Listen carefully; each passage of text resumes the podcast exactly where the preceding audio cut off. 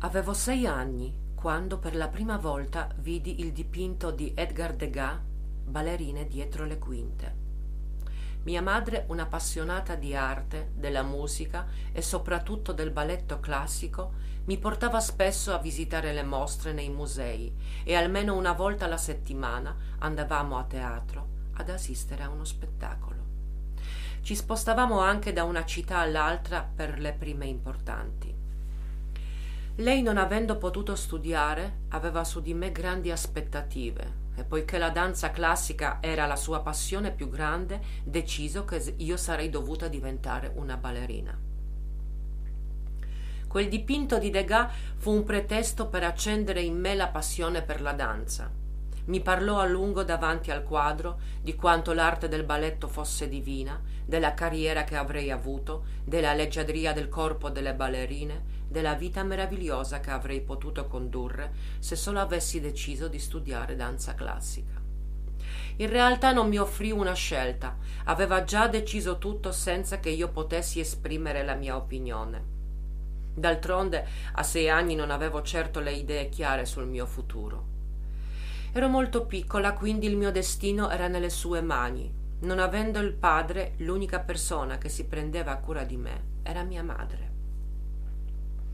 Così iniziai a studiare danza classica nella scuola più importante di Parigi, conducendo un'infanzia piena di sacrifici. Non fu facile, anche perché neanche il dipinto di Degas accese quella passione che apparteneva a mia madre più che a me. Ma stranamente, nonostante tutto, riuscì a diventare una ballerina bravissima e dopo pochi anni l'étoile del teatro più famoso di Parigi. Ed eccomi qua, all'apice della mia carriera, ammirata e applaudita, non solo nella mia mer- meravigliosa città, ma anche nei più importanti teatri del mondo. Ricca, baciata dalla fortuna di possedere un talento unico, come dicono tutti intorno a me. Vivo in un appartamento meraviglioso, sola con una domestica.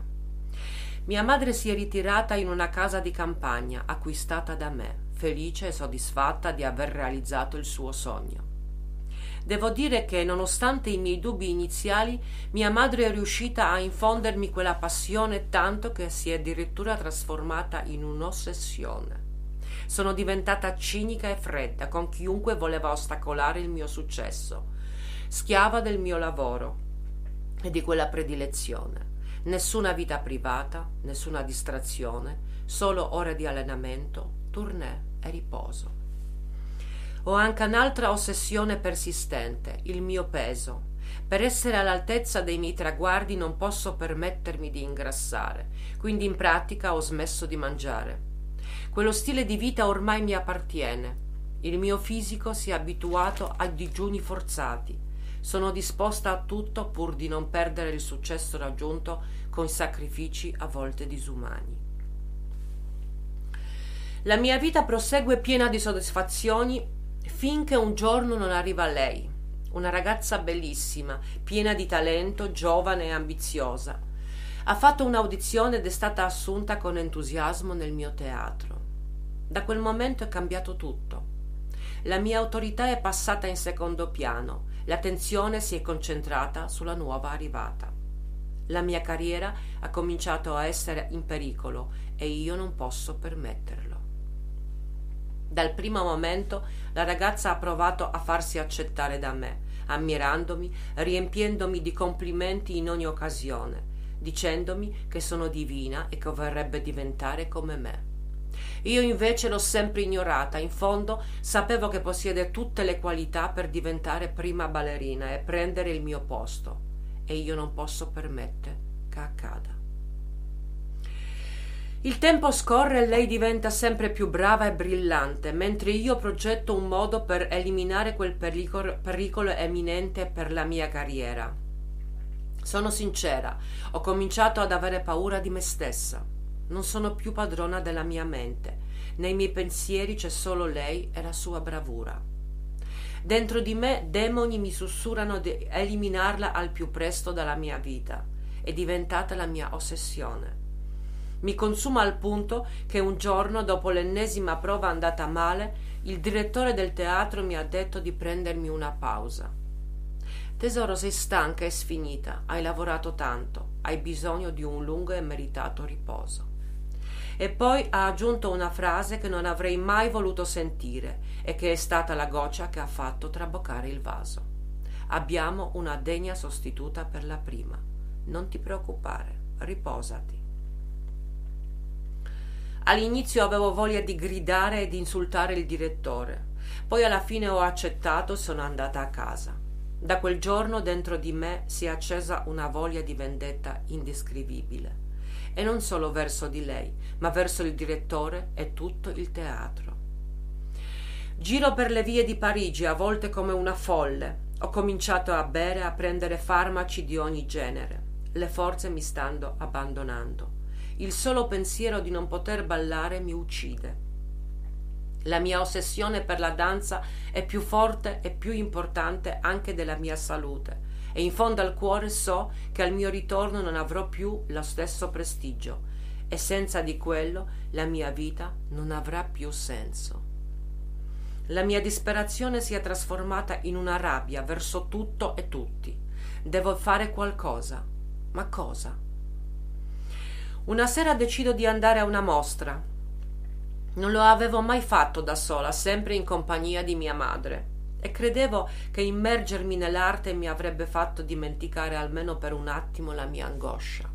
Infatti è rilassante. La musica di sottofondo, le luci soffuse. Girando tra un quadro e una scultura, all'improvviso un'opera cattura la mia curiosità un dipinto di Paul Gauguin dal titolo La danza del fuoco. Rimango ammaliata, lo fisso per molto tempo. La sua bellezza è magnetica, veramente straordinario. All'improvviso mi precipito fuori comincio a correre verso il mio teatro. Nella mia testa si è formata un'idea lugubre, mi ricordo solo frammenti dei pensieri. Arrivata all'ingresso dell'edificio mi riposo un momento, dopodiché entro dal retro, in modo che nessuno mi veda. Vado verso i camerini. Con lo spettacolo in corso non corro il rischio di incontrare tante persone nei corridoi. Poi conosco ogni angolo di quel posto.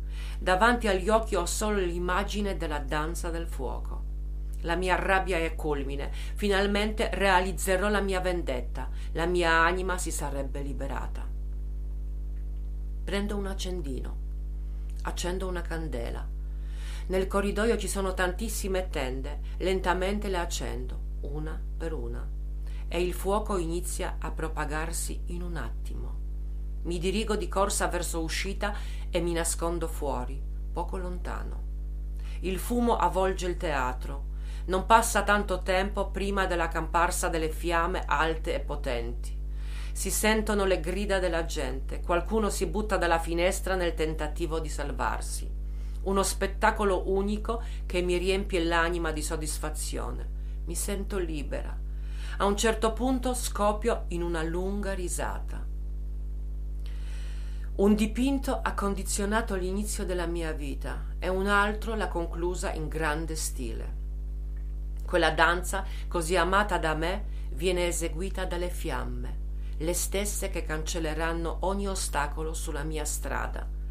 Hanno avvolto tutto ciò che si è messo in mezzo a me e alla mia passione, e io ora sto qua, in disparte, tra la folla disperata, ad assistere a quello spettacolo meraviglioso, rendendo omaggio al mio sublime talento. Nuovamente mi sento la divina prima ballerina di Parigi.